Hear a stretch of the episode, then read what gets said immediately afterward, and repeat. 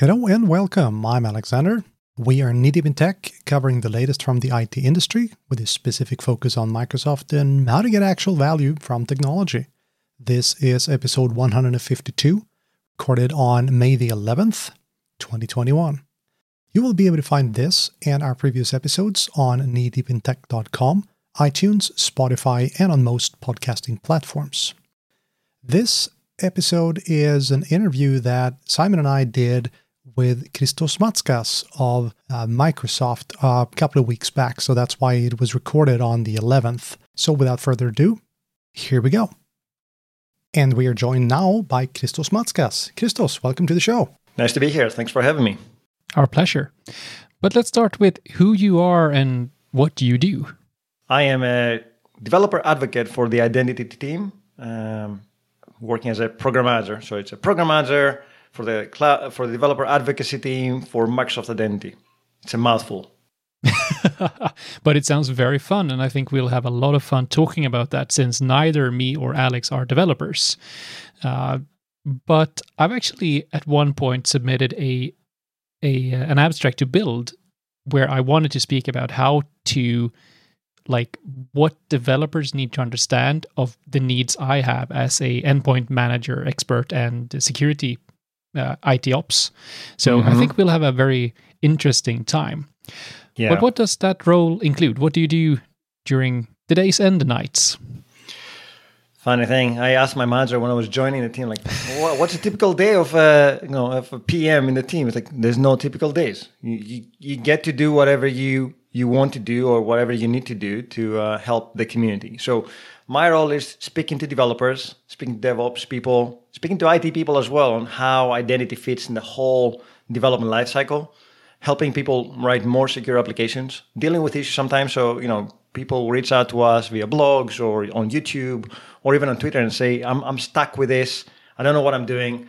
And then we will try to help them, either by directly answering to them or by escalating to the appropriate teams. At the same time, we also try to educate people within Microsoft to create better experiences for end-to-end integration with identity. So whether that's Visual Studio, whether that's the Azure SDKs, Azure services as well with mass identities, even the Azure AD and B2C portals can get a lot of love and changes via feedback. So our goal is to be the developer voice to outwards, outreach to developers and help them understand that you can build anything as long as you build it secure, and then take their feedback and feed it back to our program teams so that they can build a better product. So when you talk about your program teams, are they the developer teams primarily, or is it the Azure AD team that I interact with from time to time from a operations point of view? Yeah, I think it's the same team, right? We have about 2,500 people talking about and building identity day in, day out, PMs and engineers. Their whole point is to understand the internals of identity and help IT pros set up the Azure AD or B2C in a way that it makes sense to them and their company, and then helping developers build around that. So consuming identity as well, not just creating identity, but also consuming identities, whether they are internal or external identities. So that's the team. Yeah, same team. Yeah, I was just struck by 2,500. Like, yep. I think from the point of an MVP or from the community, you interact just with now in comparison a handful of PMs in general. Mm-hmm. Yes, I would never have guessed that team were so big, but it's an essential part of every aspect of IT today. Yes. I mean, identity has a lot of facades, right? It starts with, Azure Active Directory and the whole domain management of your identities, and then it extends to other tooling like Intune, right? And then how that works together, and then it extends to SDKs, and then extends to tooling.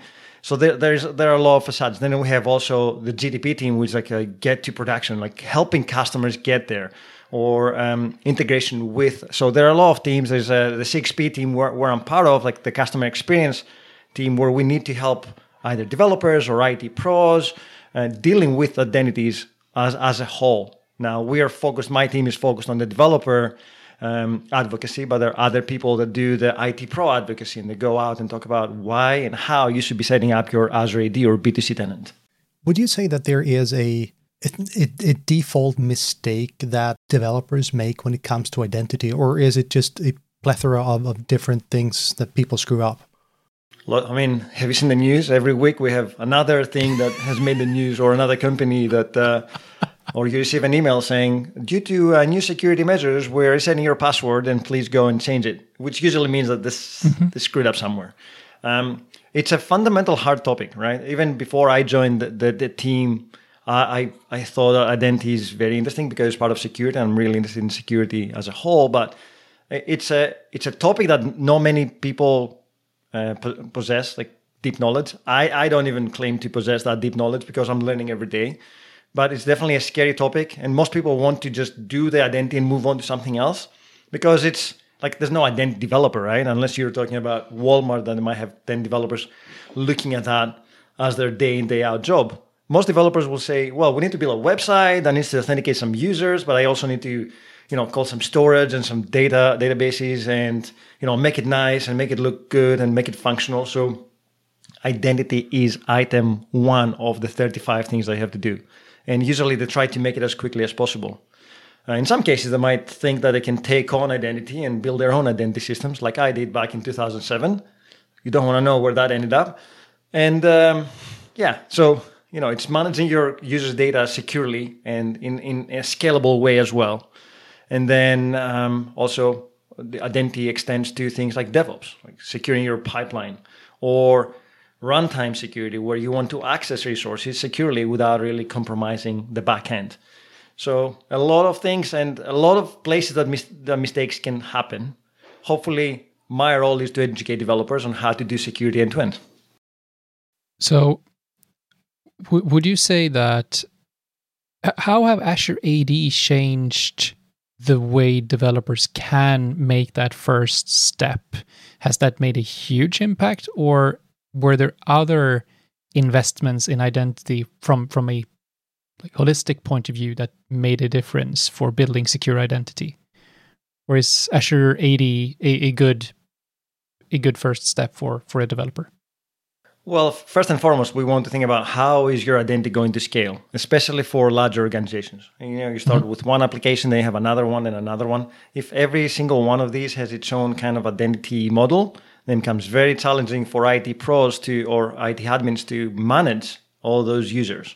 So you don't just have the size of the database, you have the diversity of all these different systems being built. Like one team will be dealing with Angular, and they'll be using MySQL for a backend or NoSQL solutions, and they will store users' data there. And then another solution will be ASP.NET with ASP.NET Identity, and then you have another system there. So it becomes very, very challenging. So Azure AD is trying to provide one central location for IT admins to manage users as they onboard into the company, and then offboard as well, right? So imagine if you leave the company today, you need to not have access to any of the systems, whether they're internal or external.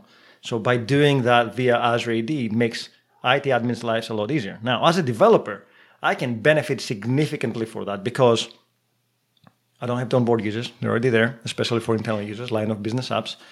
But it takes literally from 3 lines of code to maybe 20 lines of code to add identity into my system because everything is just delegated, right? My application just needs to point to an endpoint where the users go and authenticate, and then the response comes back in the form of a token. So I don't have any credentials. I don't have any personal information that could compromise the user's information, and my application scales. So as long as you set everything correctly, and there's a learning curve there, I'm not going to say it's easy, but once you learn the steps, it becomes very consistent and very efficient. So in .NET, we can do authentication with one line of code. Literally takes one line of code, or say 2 lines of code and 4 configuration variables that you need to set to actually do authentication in ASP.NET Core today. Then API is the same. In JavaScript and Node and Python and other languages, we may have a few more lines of code, but the model is very consistent. And therefore, we don't expect developers to know the ins and outs of OAuth 2. We don't want them to know about OpenID Connect and how it works. Now, if you want to go and learn about that, you're more than welcome. But as a developer, you just care about how do I sign in my users, how do I sign them out, and how do I get an access token to go and speak to some database or some other APIs that I have. And that's the gist of it. And I want it to be as simple as possible. If we can get it with 3 lines of code and some configuration settings, and then you can move on to the next task. That's success. But the other side of that coin is that the more you abstract something away and the simpler you make it, I see people crop up that go, well, I don't trust this. This is too easy. How do you deal with that kind of discussion? Well, you can still look at the internals, right? So, for example, we have MSAL, which is the Microsoft Authentication Library, the default one that comes with Microsoft Identity. But we also support any other OpenID Connect and OAuth compliant library. Therefore, if you want to bring your own library, if you want to roll out your own OAuth 2 library to use against our endpoints, you're more than welcome. You can use open source libraries, which have been vetted by the community. And MSAL is also open source. Therefore, anybody can go and contribute. Everybody can go and look into the internals of the library and then see what it does. Like, you can download it. You can add it to your project and then go through the steps, like debug every single step, just to see when the token comes in, how are the claims dealt, how do we do signature validation, how do we validate the audience, and what have you. So yes, it is hidden for your flexibility and your speed of completion, but at the same time, there's nothing stopping you from doing your own thing. It's just we're following and we're built on top of open standards, and therefore it's compliant, right? You want to spend 3 months learning it? You're more than welcome to learn all about flows and codes and how things should be validated. And the RFCs are available to you. We build things on top of RFCs, and we contribute to the RFCs as well. Sorry, I didn't want to interrupt you there. Yeah, no worries. I love the passion. Like, that's what I enjoy the most about working with you and your peers in the different program teams. Like, you really care. And you really believe in what you do, and that's something that I really, really like to hear, and that's why it's fun to interact with you. But I think we will go into the different kinds of identity later as well, but I think also one of the benefits of using the platform that you help build and like take to, in the end, all organizations and people on the planet, I think it's so cool to see that you have both, like you said, line of business apps. You have your internal Azure AD identities, but that also extends to business and business to consumer, right? That's absolutely right. I mean, there are a lot of scenarios that we can cover, going from business to business, business to consumer, line of business applications, and mix in between, right? So, one app may not just do external applications. Think about Walmart, right? Walmart has internal apps that they need to manage, and they need to onboard their internal users into the system. So they need to make sure that they're authenticated. They probably have an API or APIs for other vendors to communicate with, purchasing systems, invoicing systems, delivery systems, and what have you. So that's a business to business scenario. And then they have the Walmart app where you can go and buy your products and do your shopping every week. And that is a consumer-facing application. So 3 types of identities dealing with, different users. And therefore, they can all be provided and supported by the Microsoft Identity Platform. And this is a bit of a curved ball, but me and Alexander spoke about the Azure AD verifiable credentials at one point as well. And my question there is really, will we at any point get to a identity platform where you have one identity, where we don't necessarily have to talk about business to consumer, business to business, or line of business apps? You bring your own identity. Is that what verifiable credentials are about? Or if it's not, do you see that happening?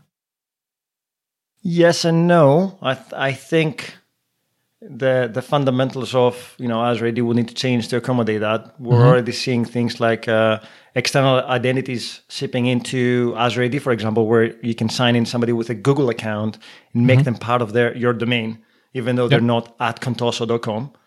And then we can also start to see Azure AD being part of B2C, where you want to use B2C as the entry point for everything. And then you let B2C decide whether you're coming with a domain account or whether you're coming with an external account to sign in, or even with an external provider. Like, I want to sign in with my Twitter account. Yep. The unification would be super cool. The case, and I'm not that clever to even work out what the mechanics behind that would be, but There's a lot of effort to go to a passwordless environment where we don't even need to remember or know passwords. And then unifying identities to make it easier both for IT admins and developers to build solutions for that to happen. Now, I don't know how far that is from becoming a reality or whether we'll manage to do that, but verifiable credentials are a step towards the right direction. We have spoken a lot about like the sign-in and the identity and so on, but you also said that you were very passionate about security, which I am as well. And I think we can all agree on that. For better and for worse, some things have improved during COVID. Some things are still the same and still insecure. How do you work with developers in terms of add additional security features, supporting MFA, supporting conditional access, or other aspects of securing identities? Well, the nice thing about all these things is that you get them for free as a developer. So technically, I don't have to tell developers ever about MFA other than, hey, your IT admin needs to go and do it. Your Azure AD admin needs to just go and switch it on, and then it lights up for everyone. So from a developer perspective, the fact that you don't have to think about conditional access, right? How do I protect access to specific applications and only give access to certain users, whether they meet certain criteria, like geographic location, time of day, or whatever? Again, you get all these things for free. I mean, trying to code exclusion rules into your application to say people can only sign in between 9 a.m. to 5 p.m. and the rest of the times the application should be inaccessible for whatever security reasons. It's super hard. And these rules can change very easily, whereas having one set of location to configure these and share them across applications and then apply them, it's fantastic. But secure, like identities, I would say the Microsoft Identity Platform extends way beyond just the authentication component, just managing the users. The second thing I'm more passionate about or extremely passionate is secretless applications. Like how can we eliminate API keys or secrets or connection strings to your database that don't include any secrets that could be used as an attack vector to compromise your infrastructure? So Microsoft Identity, especially if you're running on Azure, although that's not a prerequisite anymore, means that if you are running on a platform that speaks to Azure and uses Microsoft Identity, you can use managed identities to reach out to those backend resources without using any passwords. And that's a major thing because how many times have we leaked passwords accidentally into source code? How many times have we, compromised our infrastructure by giving access to developers to things that they shouldn't have access to, like production environments? Developers should not have access to production environments. They should not have secrets or keys to any production environments because they can accidentally go and delete stuff, and I've seen people do that and then scrambling to restore them, or maliciously somebody going and, as a bad actor, doing something bad and then going away. So secretless is the next big thing because it's based on Microsoft Identity. You don't really see it because it's behind the scenes. But, using Azure SDKs, for example, that's all built in end-to-end security. So you as an IT admin don't have to worry about who's got access and when. You just allow your RBAC permissions. And me as a developer, I don't have to think about or code the logic around it because it's built into the system. I can develop locally and then move the exact same code into production and it will work. Just magically, we'll pick up the identity that's been set up as long as it's been set up correctly. I saw that Alexander burst out in laugh and a big smile when you mentioned databases, since that's what he grew up with databases. I think his best friend were at a table at one point. And I think we've touched on that. I think we have spoken about doing a session on identity and protecting Power BI and the databases. Mm-hmm. So what's your thoughts, Alexander, on secretless and what that would mean for your area of expertise in terms of data? I think it is huge because just as Christos has been touching on, people don't like to think about these things. And when you don't like to think about them, well, you kind of tend to ignore them. So in the data world, one of the most amazing things that we've gotten in recent times is the sensitivity labels, for instance. That is also a fantastic way of sorting things out behind the scenes and keeping people from shooting themselves in the foot. Now, if you're if you really, really enjoy your firearm, you're more than welcome and more than able to shoot yourself in your foot or somebody else's foot. But it makes it that much harder. And that is why I really like it. So I definitely love the idea. And it is, I think it's going to be a challenge to package it in a way that it is seamless. Because if it is seamless, it works fine. If it is just not entirely seamless, then it might be something that you ignore instead. So it's a super hard trade-off there. And I think that is an aspect of security that people might not necessarily think about, especially not as a developer. I agree.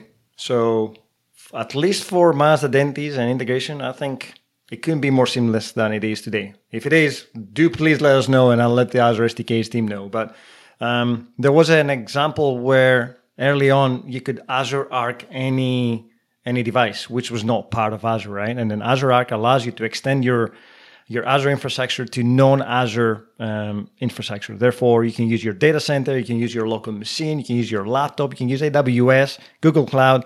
And if you're running apps there that need to speak to Azure, then these devices will act as Azure VMs. So my laptop will start acting as an Azure VM. It will behave like that, and it can be managed by Azure resources. It will also light up as an Azure resource, even though it's not, which makes things great. And with Azure Arc, you also get a managed identity. But in the early days of Azure Arc, that managed identity was not consistent with the normal Azure managed identities that you get on Azure. There was a different endpoint they had to call. There was a different way to write the token in the cache. And therefore, the Azure SDKs did not work out of the box. We did write a workaround or an extension to the Azure SDKs, but we did speak to the team as well and said, look, if people are using Azure Arc, they should be able to instantiate an Azure token provider in the same way they do for everything else and make it seamless to them. They did. Therefore, now the experience becomes consistent. We took the feedback from developers and we made it part of the product. So I agree. Security can be hard. So the more we simplify things for developers, the more we provide a consistent experience, then the more they will start to adopt these things and they will understand how they work behind the scenes. Sometimes it acts like magic, like the default token credential that will automatically pick up an account. And if that account has access to those resources, it will work. Now, some people are like, how does this thing work? But you can go into the docs and work out what is the order of the token providers that are available to you and how it picked it up.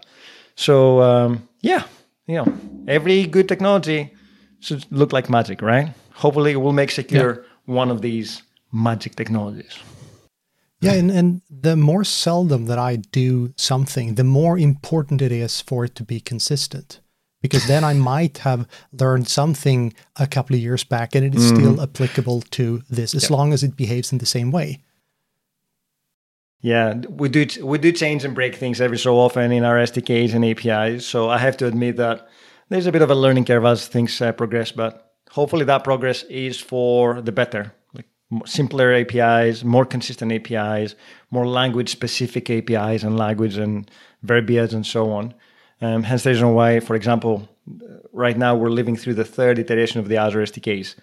Nothing against the team, but it's probably the first time with the current team that they looked at the whole thing and said, look, we need to start from scratch. We need to have our core libraries like identity or logging, and then everything else built on top of that, and then get a cohesive experience among all our products. Because in the past, every product owned its own libraries. So Cosmos had its own developers that would build their own libraries, and then storage had their own developers, and therefore there was no consistency. Now we're at a point that it's actually delightful to use the Azure SDKs to build stuff.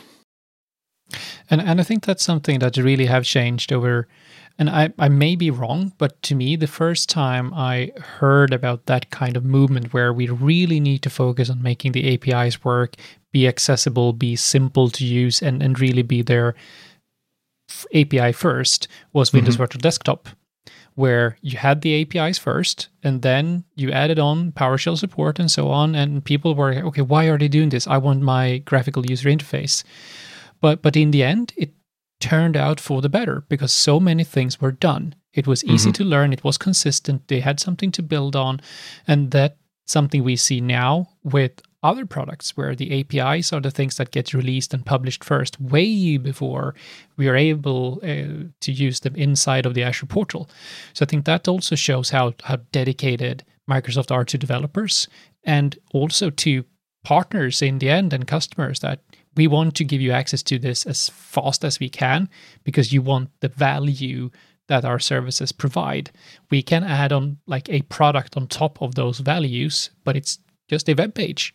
And if you want to build something of your own, we have made that all available to you. And like you said, if you now know how to build any solution with Azure Storage, you can just continue and add other products to that. So I think that's a change that's really been ongoing and that now is more obvious even to non-developers. Yeah, we're getting there. I think we have a long way to go to make sure that everything is API first, but there's a big push across all the orgs to make sure that, you know, everything is built on top of APIs, because that's the way to go. Yeah. And speaking about APIs, and we'll now go back to my and Alexander's favorite topic over the last episodes, because we have read books, which is, for me, like one of the first books I've read in years with the Phoenix Project. And I'm now... I love that book. Yeah, and I'm now reading the Unicorn Project, and we even had an episode which were named We Really Hate Sarah. But like, and that's going back to DevOps, and we have had discussions about data ops as well. And I'm very passionate about having that kind of culture and the values of DevOps incorporated into the digital workplace too. Mm-hmm. But how does your job tie into DevOps? How essential is identity for a successful DevOps movement or culture? Yeah. Part of secure DevOps, right? I think identity is the first thing, although identity is one of these things that you delegate out and you don't have to worry about testing it or making it part of your DevOps. Like, probably one of the things that you might need to do is maybe create an app registration in a production Azure AD, and then in dev you use a different Azure AD that is only for development purposes. Now, that becomes challenging because at the moment we don't really have a good way to sync Azure ADs. So, you know, it's a lot of manual effort to replicate objects from the production Azure AD to the developer production AD. And therefore, sometimes we don't really see this approach being followed. But there are, I think the other elements there are, how do you deploy your resources in a way that is secure? Again, infrastructure as code is a big thing these days because everyone is running and they try to automate that. And usually when you do infrastructure as code, certain things require keys or passwords or secrets. And again, this is where Microsoft Identity comes to the rescue, because whether you're using Terraform or Pulumi or Chef or Puppet or, I don't know, what's the cool thing these days? Bicep or ARM, right? Straight up ARM. And let's say, let's pick up the favorite resource of Alexander. SQL, right? For SQL, to instantiate a SQL, you need an admin account. You need a username and a password for your admin account, which in the past we've seen people hard coding into ARM templates and or passing them as variables or whatever. Now you can store all that information into Key Vault, and at deployment time, your deployment task can use Microsoft Identity to authenticate against Key Vault, go and pick up the right values, populate them in your deployment template, and then off you go. Again, secretless development, secretless deployment. Key Vault provides auditing, so you know which account accessed those secrets when and why. And then you can also do DevOps there as well. You can have a Key Vault for production, a Key Vault for QA, and a Key Vault for dev, and therefore segregating the secrets and managing them even better. So... going back to secretless, remember we talked about secretless apps, but we also have secretless deployments or secretless infrastructure as code, and therefore making DevOps people's lives easier one feature at a time. Secretless has the same issues as a concept as serverless. Mm-hmm. There are servers underneath serverless, and there's a lot of secrets underneath secretless as well. True. But your code... will always be clean. That's the whole point. You don't want to compromise your source control, because I don't know if many people know that, or many of your listeners will know that, but There are bots that are running constantly on GitHub scanning for SI keys, PGP keys, secrets, API stuff. And there's actually a website that shows you that are real-time streaming, right? You can see. In fact, if you go to GitHub today and do a search for SA1 or SA, then you'll find something like 18,000 results. Do you want to take a bet how many of them are private keys? Could be. Right? Oops. Yeah. Oops. I've done in the past. I've committed my blog, which uses SendGrid, and it had my SendGrid password. I did it overnight on a public repo. Totally forgot about it. Got up in the morning, 30,000 emails on my account. I was like, man, I went viral overnight. That's amazing. I've got 30,000 new subscribers. But on the SendGrid email, I also said, make sure that you haven't checked in any secrets in GitHub. And the light bulb went out. I was like, damn, I forgot about that. So rushed back to my account, reset my password. It just goes to show that as soon as you put something in the public domain, it becomes an attack vector, right? Not even a public domain. It can be in a private repo, and somebody gets social engineered into disclosing their information, or somebody gets their machine hijacked. You get access to GitHub because you're already authenticated with single sign-on. And this is what happens. So, there are lots of ways to get that. If we can eliminate secrets, that's one less thing to worry about as a developer and as a company. And that must also play very well into the code in DevOps, that if you don't have anything that is secret or unique within the code, it's much easier to reproduce because you have all your secrets somewhere else. So you can just move the code wherever you like it to be and then authenticate the way that's most suitable to that environment. So there are benefits both from a security point of view, but also from a productivity and like time to value point of view too. That's absolutely right. I've got blog posts that shows you how to do it with Pulumi, how to do it with Terraform, how to do it with ARM, and how to do it with Bicep. So, you choose your poison, we've got you covered. Yeah. So, there's already, we have Build coming up. I assume there are some quite interesting announcements to be made there. I'm fully aware. All NDA stuff until Build time. I'm sorry I can't disclose anything. But in general, without disclosing anything, what are you excited about for the coming year? What would you like to see? Technology in general or just identity related stuff? Let's start with identity, and I'm very curious about what you're excited about in technology as well. But let's start with identity. I think for identity, I think that there are two important things that are coming that are particularly exciting, and they get me super excited. The first one is continuous access evaluation, and I will explain what that is in a second. And the second one is token binding. So for the first one, with continuous access evaluation, there will be a mechanism to revoke access tokens at any time, and for applications to consume that mechanism as well. And therefore, if I sign into my email, my token is live or valid for another hour. If I receive a call from my manager to say, well, Chris, it's been great. Thank you for working with us.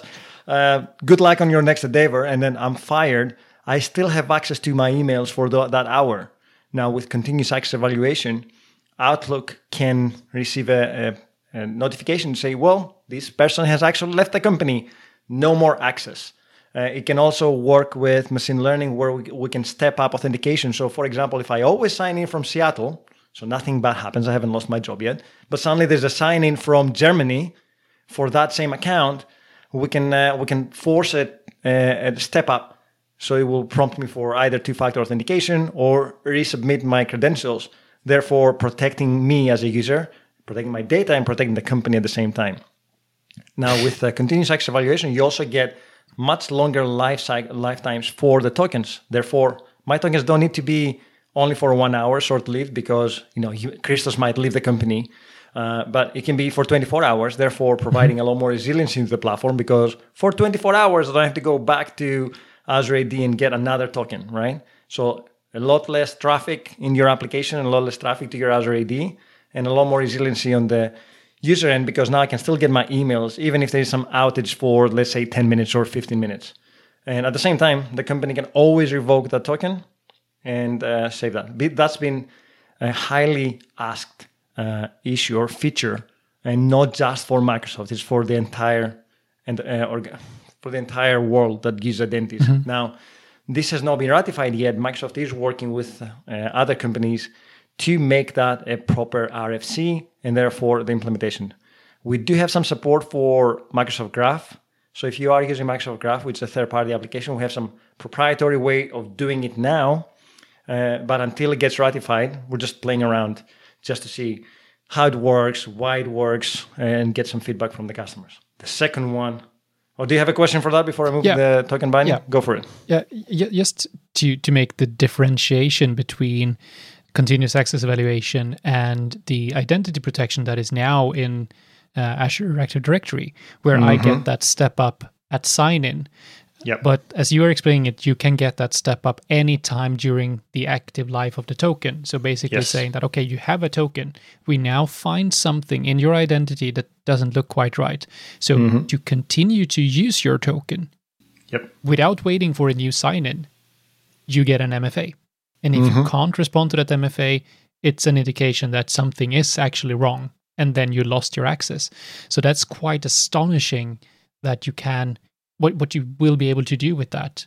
Because it really, like you said, makes it a big difference where we don't have to play around with session times or token lifecycle or something like that. It's on-demand security or when required. So it's like in Harry Potter with the room of requirement. Whenever you need an MFA, you will get an MFA. I like the analogy. There you go. Yeah. Harry Potter fans, rejoice. And then what's token binding?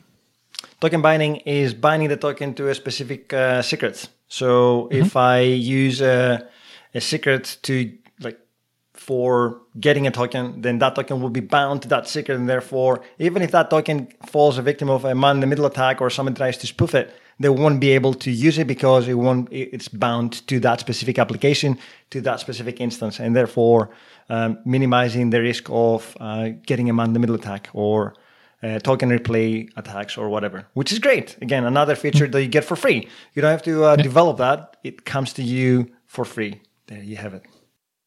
Do we have any timelines on these two features?